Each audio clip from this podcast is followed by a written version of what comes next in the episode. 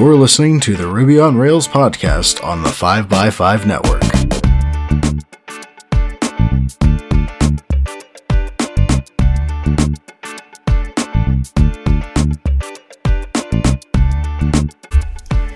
You're listening to episode 317, and I'm your host, Brittany Martin.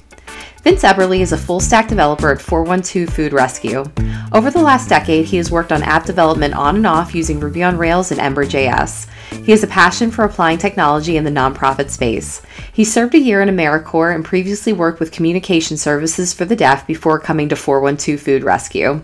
He's also been a bootcamp mentor for Ruby on Rails students through the Bloc Coding Bootcamp. Vince lives in Pittsburgh with his partner Emma, their beagle Murphy, and their cat Minerva. He enjoys playing music and brushing up on performing improv comedy. I have personally known Vince for years. We worked at Snap Retail back in 2012. I was a product manager and Vince was an engineer. We have both moved to different cities and have both returned back to Pittsburgh. It is always great to talk to you, Vince. Yes, hello from Pittsburgh, from from lockdown in these recent times. this is the truth. well, I know some of it, but for the listeners, Vince, what is your developer origin story? Yeah, definitely. Um, so I've uh, I fall into a category that I've heard on on this podcast a couple times, which I'm kind of the traditional slash untraditional story. Um, I I went to college for for mathematics um, and had never written a, a program in my life. Um, uh, the school I went to uh, was big into computer science, and I got interested in doubling in math and computer science. Uh, but the the hitch was originally I was actually really bad at programming. I could not um, kind of wrap my head around this stuff um, and spent a lot of time struggling on the practical coding portions of it versus the theoretical uh, uh, courses uh, in terms of algorithms and, and, and things that kind of lend themselves to math brain people. But I got really interested in my last semester uh, when I took my first web uh, application course, um, I remember like opening an HTML file and not understanding what this like new world was. Um, and you know, for the final project, we had to build an application, and I worked with my roommate, kind of one of the um, the like stay up 23 hours sleep one hour on a like a scheduling platform uh, for like a film festival that was running in Pittsburgh, and it was in uh, Java with a lot of lot of old old technologies. Uh, I think we partially use like uh, Flex or uh, like some portion of Adobe Flash as well. Um, but uh, but yeah, anyways, that's what got the bug in me. Uh, so I started to work in startups in Pittsburgh for about four years. I was lucky enough to get a job with a robotics company and then move on to uh, Snap Retail, which was a marketing uh, startup that you and I had the pleasure of working together at. Um, and then uh, I actually kind of hit a block in the road. Um, as much as I loved programming and technology, I was starting to see a lot of um, the things that it didn't have um, in terms of or or that I was enjoying uh, the interactions, um, the social interactions, the planning, the teamwork around software, uh, but that the idea of being a 10x developer with headphones on all day was kind of not mentally jiving with, with um, you know what I thought of myself as an extrovert and and wanting to interact with people and help them. So I actually decided to quit my job and move to Austin, Texas, uh, to do a year of AmeriCorps, uh, where I volunteered in a homeless shelter as an employment case manager. And I basically decided that for an entire year of my life, I would not touch a program and I would kind of find out who I was outside of that. Um, and it was a super rewarding experience. It was really amazing um, and it was it was difficult because I think people wanted me to use that technology that year.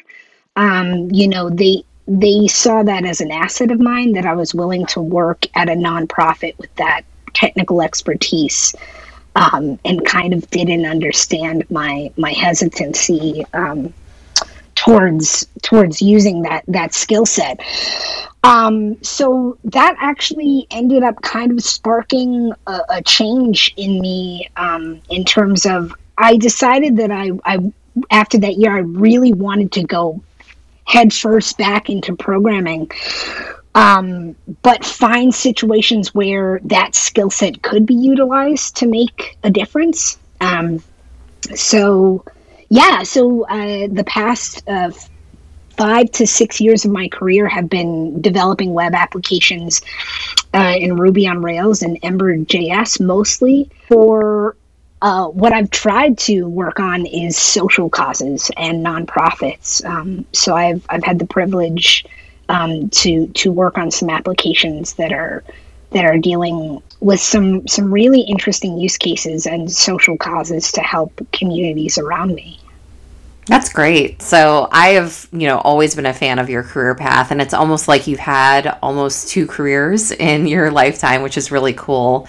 So it sounds like the back half of your software career is where you really got involved with Ruby on Rails. So is it true that when you um, first saw Ruby on Rails, it was in a very stable point of its life cycle?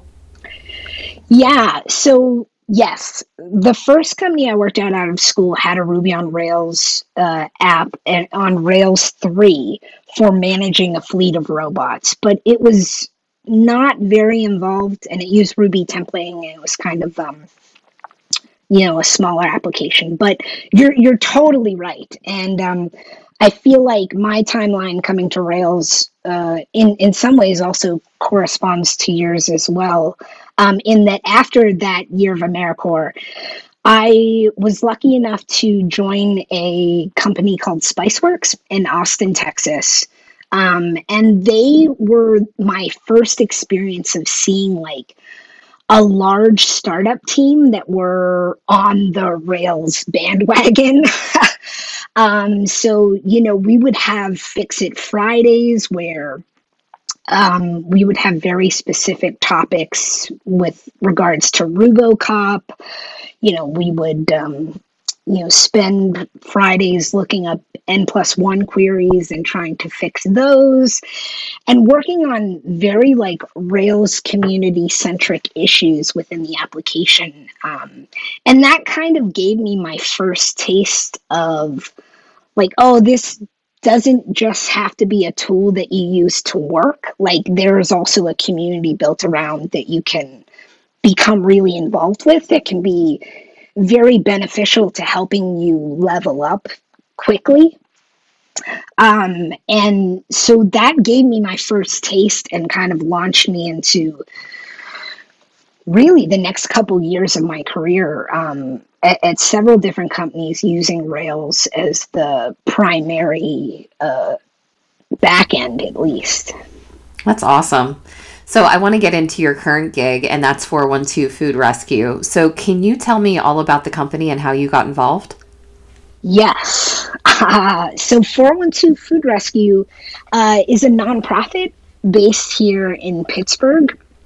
Um, they offer a lot of services, a lot of really cool, super interesting services around food waste and um, creative ways in trying to make sure that that food gets redirected from landfills into the hands of people who can use it or need it. Um, and the largest technical component of that is a mobile application called Food Rescue Hero, uh, which is what I work on. Um, it is an app uh, in the App Store that you can download. Uh, and I had had the privilege before joining the company of getting to go on a couple of rescues, um, which a rescue is basically uh, we get donations of food from restaurants, distributors, um, businesses that that order food for events that are dealing in food. Um, And then basically, we have a mobile application that is able to alert anyone who wants to volunteer that that food is available. Uh, and we pair them with a corresponding set of nonprofits for that food to be directed to. So I, as a user of the application, will get a notification, um, you know, on on any given day that'll say, you know, uh, this restaurant has 50 pounds of whatever leftover frozen meat is one of the rescues I got. So I was, you know, toting around 50 pound bags of frozen steak uh, in the back of my car, which for a tiny vegetarian, that was uh, the irony was not lost on me. Um, and then getting to drive that directly to a nonprofit.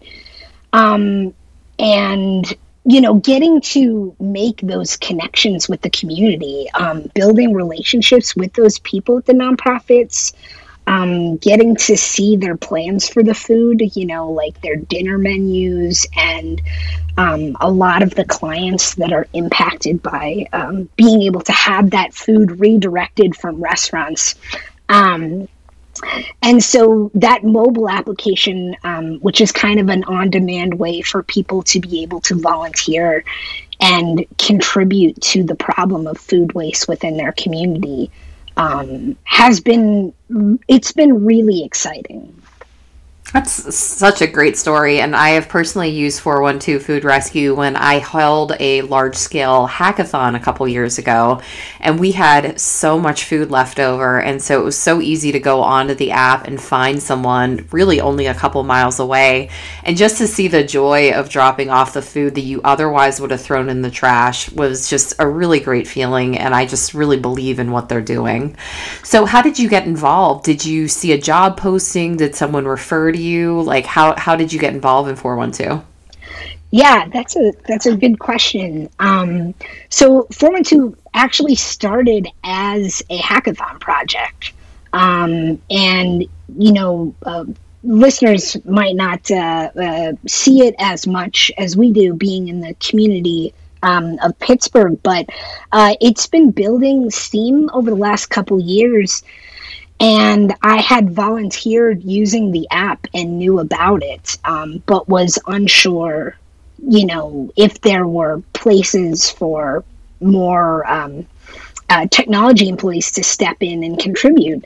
Um, and since joining, have learned, you know, a lot of people are willing to volunteer, and a lot of um, consultancy shops will reach out to help with nonprofits, but sometimes it can end up being a real hodgepodge, like a lot of cooks in the kitchen being able to give part of their time. Um, but I saw a listing in a community Slack for an opening. Um, and was able to go in and kind of see the operation at work um, and see how many pounds of food were being moved in a day and talk with volunteers, uh, nonprofit um, employees, as well as donors all in one day, which it was really interesting to see that entire line of the community at work, like each piece of, of the puzzle.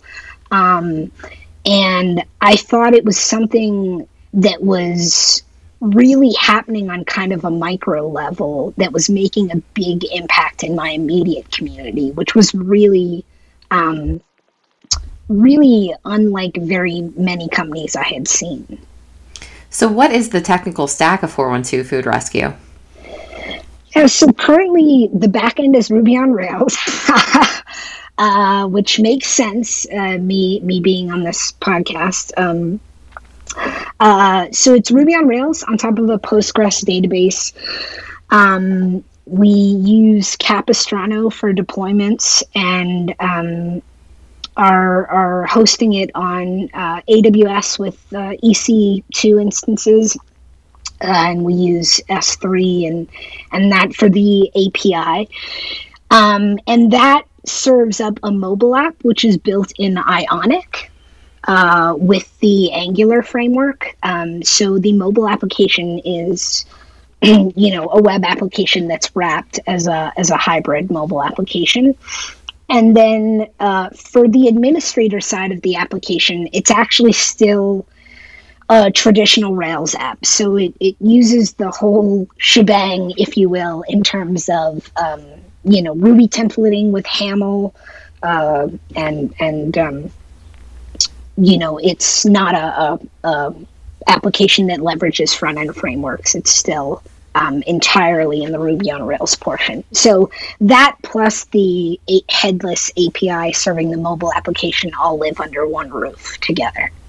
Now, are you currently the only developer? So it is me and one other developer currently. Yes, there are two of us, and there is a product designer and a QA person.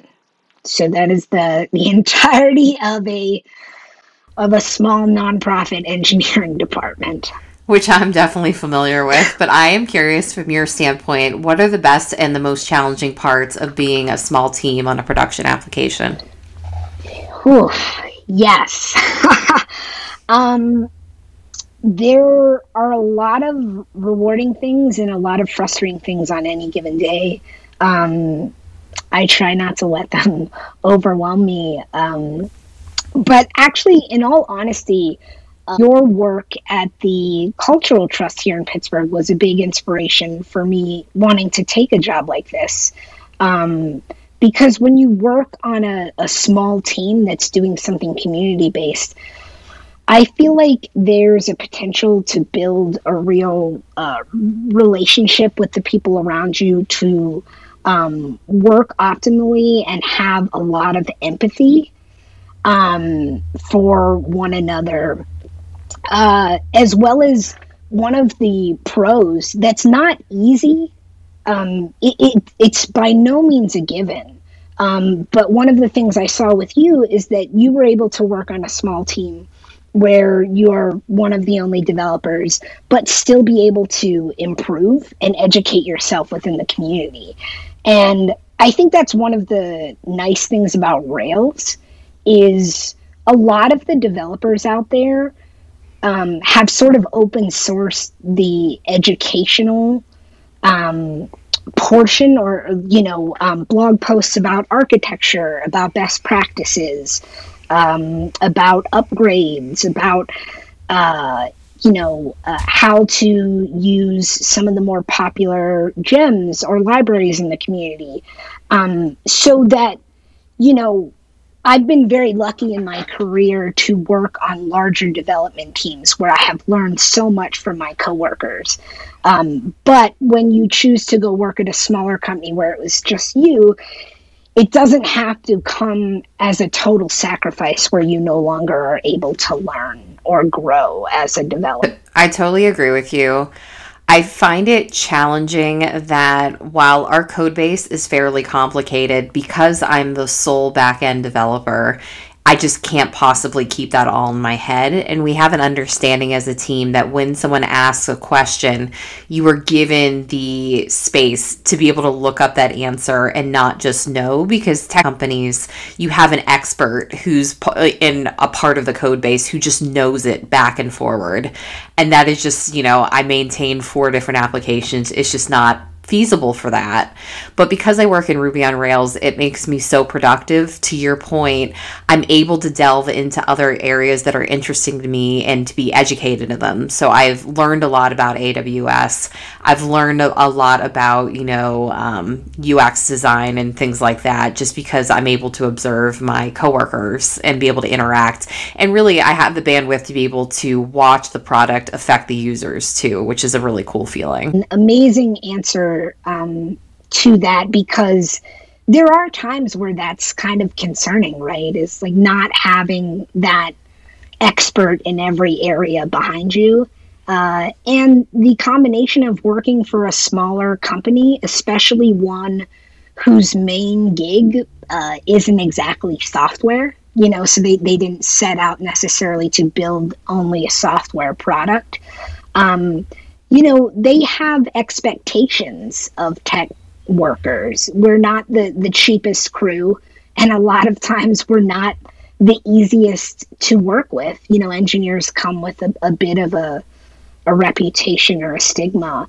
Um, but within those smaller um, teams like that, like you mentioned, like it's really great to see the empathy that people afford you and kind of how much extending that kind of um, uh, that kind of relationship to a teammate can encourage growth. And um, you know it helps you become comfortable especially in the programming community which can be really competitive and can be really intimidating to newcomers um, of, of fe- the feeling of needing to be the best or have every answer or be able to just slam out code nonstop um, it, it's really nice to have the ability to take a step back and, and say, you know, I'm learning and to get that validation from from smaller companies that you really do believe in and want to work for, that that's okay.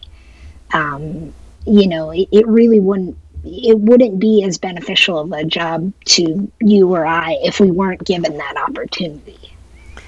There is a magical feeling when someone asks you for a feature when you can identify in that company that you can do something in order to make their lives that much easier. And then they send you like a, an email just to follow up with you. And you're like, oh, I ship that. Like that's out there. Like please use it. And like you you see them come back to you and say, "Oh my god, this is this has changed everything." And so being able to have that relationship, you know, and have Ruby on Rails make it that much easier has been absolutely huge. Oh, yeah, like a hundred percent. Uh, it's I, it sounds a little bit vain, or I, I thought it used to be a little bit based in vanity or or um, uh, my need for constant validation. But um, but it is um, really helpful to be able to get that immediate feedback and to have teammates and coworkers who are constantly voicing their appreciation and like they are blown out of the water by technical features that you yourself may know like aren't you know uh, they're not the the next like whatever magical technology is the next big thing. But um it's very important to have that. You know i've worked at larger companies that have really impressive development teams that are constantly churning out stuff and you can become a little bit numb. You can um, depending on how big the company you can lose uh, sight of what's the the expression is like losing sight of the the trees for the forest or vice mm-hmm. versa yes um, uh, but yeah, like uh, you can become detached from that end user experience, or um, from from the benefit of the programming you've been doing, um, uh, you can get caught up in the strictly technological world of it, which is constantly optimizing and uh, feeding into echo chambers of architecture patterns and uh, uh, uh things that you think you need to optimize that are not even on the radar of, of most of the people when you work in a smaller company that is not dealing solely in software. I agree.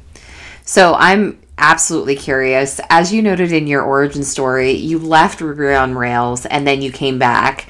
And so I'm curious when you sat down to your computer for the first time, knowing that you were going back to Ruby on Rails, you know, getting Ruby installed, you know, bundle installing your gems, downloading that legacy project. Did Ruby on Rails feel like a comfortable slipper, or did you feel that you had to do a lot of catch up based on the work that had happened to Rails since you had last used it? Yeah, that's a it's a good question. I think the answer is both. Um, it's funny there are some constructs that are like um, have changed a bit, but are kind of old faithful friends. Um, having the console to develop along with, um, you know, as kind of a sandbox. Um, active record you know has changed over time but is still you know uh, if you know the basics, like it is, it is very similar. But also, you know, coming back in several years later after taking a break, um, in which I moved to C sharp and then uh, moved to working in a homeless shelter. um, uh, on the flip side, uh, looking at a gem file after that break was like, okay, apparently, you know, there are uh, libraries that have become standard and, and largely used in the community and kind of accepted as satellites of Rails in, in a way, you know, um, seeing those as well as you know when i got back into it was was when people started talking about containerizing um, and and using docker and being able to kind of build consistency across environments um, uh, that sort of helped me finally feel okay like feel comfortable tackling the magic of of bundler and um, uh, configuration in terms of you know YAML files and and secrets and and how all of that fits in the deploy process. Um, it's nice because uh, Rails is um, somewhat similar to Ember JS. Uh, and, and, that community. And I had also been working in that framework for a little bit. Um, and it was nice because one of the things about convention over configuration is um, you it may seem daunting to jump back in but there are a lot of these community libraries and uh, concepts, even not libraries, but just, um, you know, uh, we've gone through the phases of you've gotten to see like uh, skinny controllers, fat models, to service objects, to a lot of people pushing out ideas um, that that help uh, uh, Rails developers find their their happy place or, or what what their optimal uh, flavor of using Ruby and, and the Rails framework on top of it. Uh, and you have those kind of vetted things in the community to say, okay, maybe I don't know this thing, but it's been kind of endorsed. And um, I use Ember because there's a there was a very you know similar uh, uh, methodology. What are the most likely candidates for pulling into the framework in the future? Uh, you know, one of the examples being something like active storage. Um, you know, uh, paper. You know, we still use paperclip, which you know was is is such a big part of the the community, and then kind of finding that uh, everyone out there is using it, and then looking uh, in terms of pulling that into the framework and what it would look like as a as a standardized uh, uh piece of it. For sure. So, as someone who's been in other software communities, like you mentioned, C Sharp, Ember.js, um, what are your thoughts on the future of the Ruby and Rails communities? Yeah. Um, so, uh, there's a lot of exciting uh, things I see coming uh, in terms of Ruby 3 um, and, and things that have delivered in Rails recently. Um, in terms of the Ruby language, you know, I was lucky enough while I was working at communication service for the deaf to start to program in Elixir. Um, and uh, I know there's a there's a narrative um, uh, about uh, performance or or you know Elixir being uh, similar to Ruby, but also um, having certain advantages um, that that shops are migrating to it. Um, but I really, really uh, respect. I can't remember what it's called, but I know I remember DHH had written kind of like a a while back a, a list of rules to explain the decisions made in Rails, and I like. Um, uh, you know, you can look at things like pattern matching or something that's happening in a different language that people love and, and not immediately try to explain why your solution is better um, and really jumping on board. Um, because I think one of the things that is nice about that is you get so much cross contamination between these communities. And I know personally, as a JavaScript developer, and with a lot of bootcamp students that both you and I have had that are learning JavaScript and Ruby at the same time sometimes, um, it can be really, really helpful to see some of those features that you really enjoy in one start to show up in the other. Um, you know, it can it can be a real relief to start to see the cross pollination of ideas across those communities and help to make you feel comfortable and able to make that transition more seamlessly. Um, and then with regards to Rails, uh, the new releases have a lot of really interesting uh, features.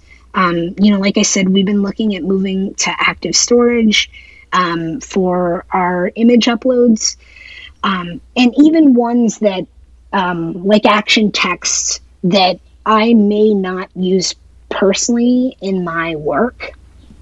Um, I really kind of have a respect for the decision made that goes into bringing those in. And I don't know if you've had this at all, but um, you know, having switched contexts, like you said, and working with other technologies, as well as different Rails apps at different companies, um, one of the things I, I'm very appreciative now is, you know, starting at a nonprofit recently where um, we don't have the ideal Rails setup. It's not been years of, of a real, you know, uh, dedicated software team doing best practices. Um, so, and I find myself back in a world where I'm using Ruby templating and Haml again, uh, and have come to really appreciate some of those features that I wrote off because I thought uh, I had moved on to the world of being a a, a Rails API only developer or kind of like a, a headless Ruby on Rails uh, uh, engineer. Uh, the application being headless, not me. Although sometimes I wonder.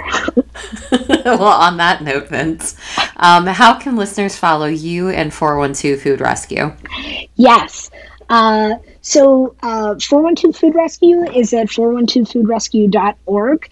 The organization is based in Pittsburgh, um, but one of the exciting uh, uh, features and applications I'm working on currently is we are working to find other nonprofit um, uh, kind of point companies in other cities who are already doing food rescue. Uh, and we are kind of building the application for those cities in particular. So it's been really exciting to see it spread. It's uh, we're we're currently in parts of California, um, in parts of Philadelphia. We're, we're, we're starting in Canada, and, and, and really, um, it's it's been cool to try and scale the application to support uh, multiple different areas around the country. And and Leah, our CEO, is really uh, really working hard and, and doing incredible things to uh, be able to have an output in terms of poundage of food not wasted currently. Um, so yes, they can check out 412foodrescue.org. And if you're in one of the areas I listed, uh, you can search Food Rescue Hero in the App Store uh, if you're willing to volunteer. Uh, and then me, I am uh, one of the lamest people in terms of being able to reach out to me, uh, in that uh, I am not currently on much social media, much to the chagrin of my nieces who think I'm a I'm like a 78 year old man. Um, but I try to stay active on on um, you know a lot of the the Ruby forums and um, discourse and and whatnot, um, and can be reached on on LinkedIn or um, Vince at 412foodrescue.org. And let's be real, listeners. If you want to reach Vince, you could just go through me. So I uh, yes, yeah. I uh, recently had someone uh, screenshot me a a Facebook event listing because I don't have a login. So uh, it's official. I'm now uh, I'm now difficult to reach, and uh, I have go betweens for everything. That's perfect. Well, Vince, thank you so much for joining us on the show today and bringing all your insights from all the different communities and all your great work with 412 Food Rescue. Yeah, thanks so much, Brittany. I really appreciate it.